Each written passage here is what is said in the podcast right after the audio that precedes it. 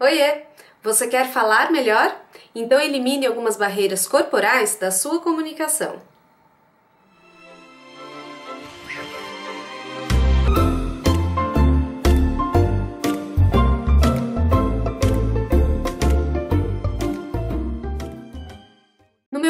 Vídeo da série Você Quer Falar Melhor, eu comentei que para falar bem é preciso respeitar algumas regras que, quando quebradas, podem criar barreiras e prejudicar a comunicação de sucesso. E hoje, como eu prometi, eu vou falar das barreiras corporais.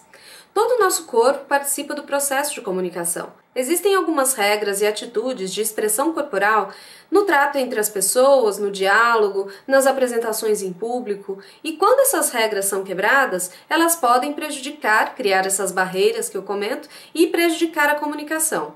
Então fique atento nessas dicas que eu vou dar agora sobre as barreiras corporais e tente perceber se você pratica alguma dessas atitudes realizar movimentos involuntários constantes, como mexer na roupa, no cabelo, nos acessórios ou adereços.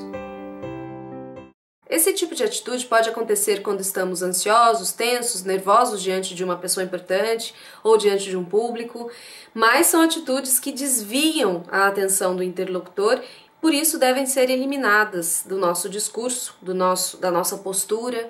Então tente perceber se você realiza isso, ficar mexendo toda hora no, no anel, fica mexendo no brinco. Parece um tique, fica arrumando a roupa. A pessoa começa a prestar mais atenção nesses seus movimentos do que no conteúdo da sua mensagem. Uma coisa que aparece muito também, que eu tenho visto bastante, vou fazer um vídeo só sobre isso, são entre os youtubers. Aqui, nossa galerinha aqui do YouTube, o pessoal que faz vídeo que a gente fica com a câmera aqui, ó, viradinha a tela pra gente. Então a gente quer saber como que a gente está saindo no vídeo, não olha para o seu interlocutor, já vou falar disso daqui a pouco, e aí fica mexendo no cabelo e ajeitando. Isso aqui é muito chato para quem está conversando com você. Manipular objetos que não estão no contexto.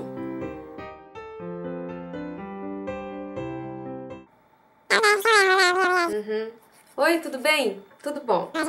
Hum, você precisava falar com quem? Não, é, ele, ele saiu.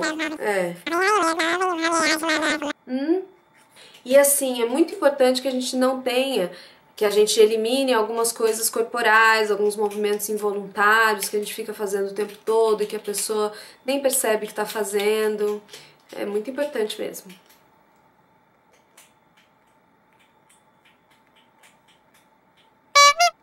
Esse tipo de atitude irrita, chateia. É preciso que a gente tenha uma atenção genuína com o nosso interlocutor. Esses objetos vão atrapalhar a comunicação. Pode acontecer por tique, ou mesmo às vezes a pessoa fica nervosa, ela acaba querendo segurar alguma coisa para se apoiar. Se você tem uma muleta, precisa de uma muleta para poder é, se sentir um pouco mais seguro, apoie-se, por exemplo, é, na mesa em que você está fazendo a palestra, apoie-se com a postura adequada, apoie-se segurando o microfone, tudo, menos ficar fazendo movimentos com objetos fora do contexto tocar no outro enquanto fala, desrespeitar o espaço do outro. Sabe aquela pessoa que fica te cutucando enquanto fala o tempo todo? Então, esse tipo de atitude cria uma grande barreira corporal, nos incomoda porque invade o nosso espaço. Não é todo mundo que gosta desse tipo de contato. O mesmo vale para aquela pessoa que fica muito perto de você. Existe uma regra que é social, que é uma regra de educação, de você não falar muito perto da pessoa. Geralmente a gente fica a um braço de distância, a um metro. Chegou mais perto que isso, começa a incomodar. Você começa a afastar, a pessoa vem vindo em cima de você, assim. Não é legal, é um horror, não é educado.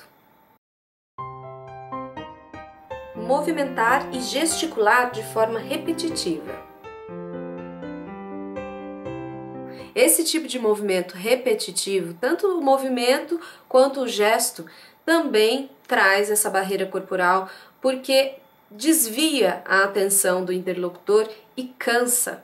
Tente perceber na sua comunicação como que você se utiliza do seu corpo para se expressar. Se o seu gesto, se você consegue variar o gesto, se você consegue mudar a sua posição de apoio enquanto você fala, sem fazer esse movimento repetitivo, e você vai ter uma comunicação muito mais expressiva. O mesmo vale para aquelas pessoas que realizam gestos que não condizem com o conteúdo da mensagem. Eu ainda vou falar sobre o gesto especificamente em outros vídeos, porque tem muita coisa, muitas dicas para poder dar sobre isso. Mas só para poder já dar esse toque para vocês e num próximo vídeo a gente vai esmiuçar mais. Desviar o olhar do interlocutor.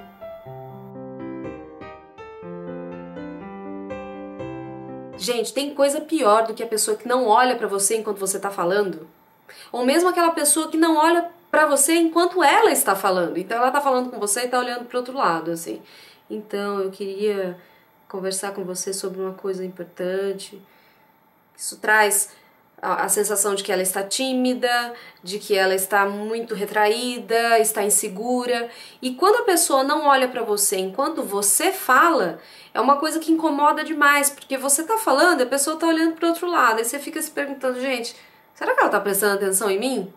Então, quando a pessoa desvia o olhar quando você está falando, dá uma sensação de desinteresse. Falando dessas barreiras dessa forma, brincando um pouquinho, dá a impressão que, assim, é muito óbvio, imagina que eu vou fazer isso, mas é mais comum do que a gente pensa. Em situações em que a gente não está tão preparado, tudo isso pode acontecer. E muitas vezes as pessoas que realizam essas atitudes, essas expressões corporais que criam barreiras, elas não percebem que estão fazendo isso. Então, comece a tentar perceber na sua comunicação como que você se manifesta em termos de corpo. A comunicação é uma habilidade. Habilidades são passíveis de treinamento. Então, com treino, você vai conseguir eliminar essas atitudes negativas e se você não conseguir fazer isso sozinho, sempre terá um profissional que pode te ajudar. Eu espero que você tenha gostado desse vídeo e tenha aproveitado os conteúdos. Curta se você gostou, não deixa de dar um like aqui embaixo, divulgue entre os seus amigos e a gente se vê numa próxima dica. Eu sou Camila Loyola e para você que me segue, um beijo e tchau!